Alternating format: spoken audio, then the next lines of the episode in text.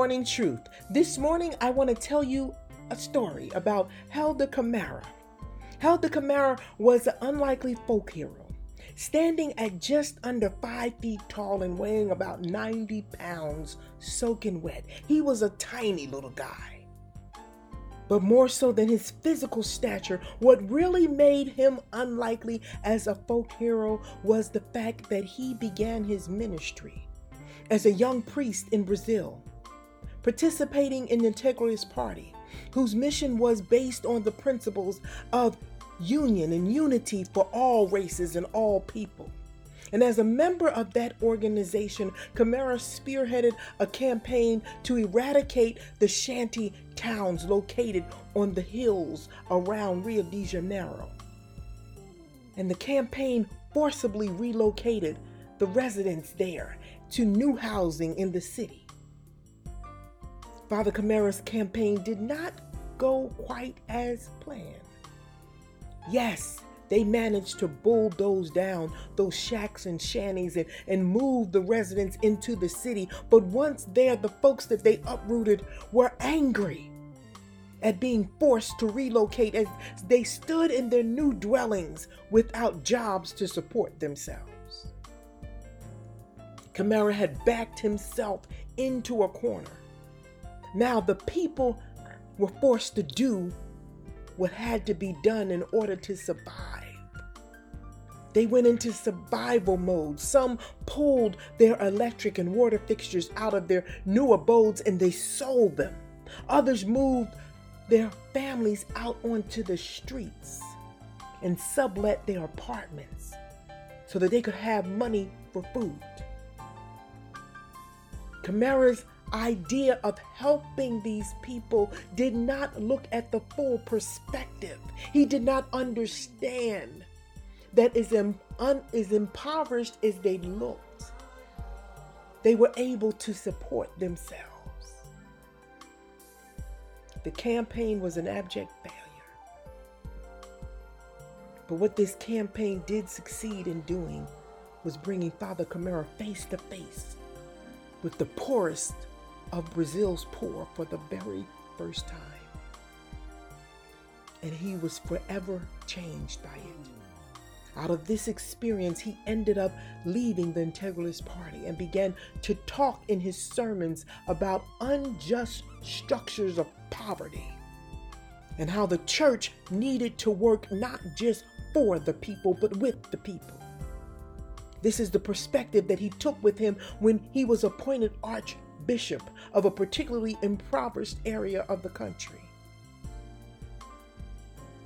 When he was awarded and appointed archbishop, it came with all the usual trappings of that office. A literal palace to live in, bright colored robes, jewelry, gold, diamonds, everything that he could bling himself out in. But he chose to live a life of radical solidarity with the poor.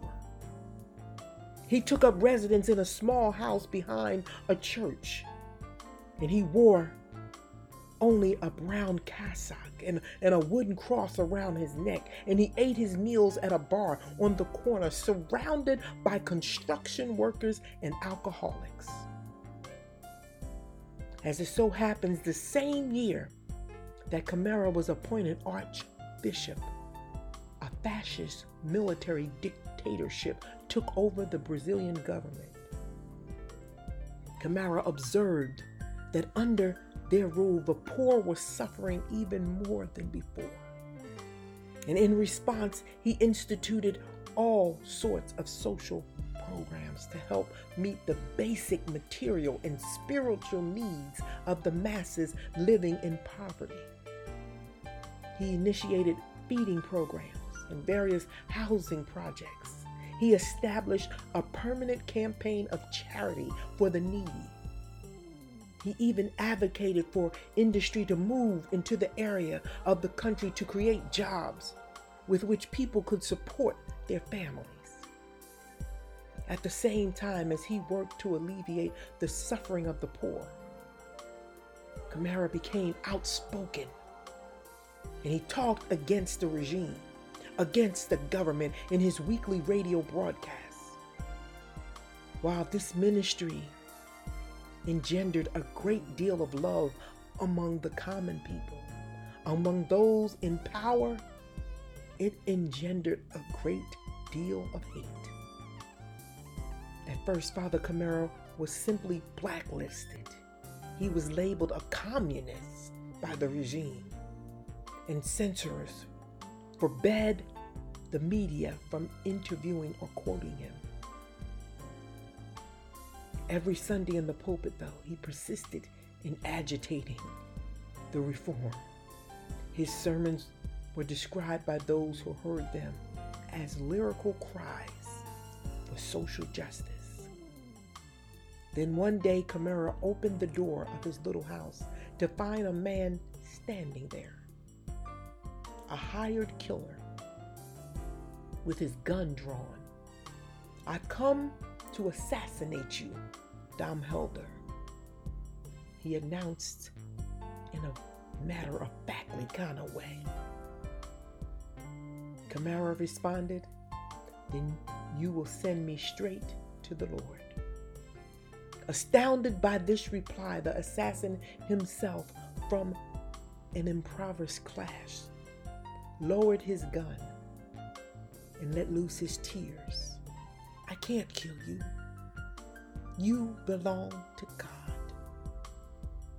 It's not often we get the opportunities to say this, but the assassin was right. Helder Camara belonged to God. He was a true follower of Jesus. In chapter 10,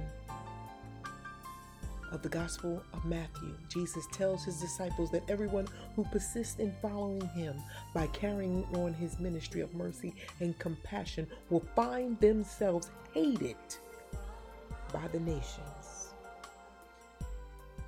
In a day and time when so many try to portray themselves as martyrs rather than accept responsibility for their poor decisions and their bad behavior.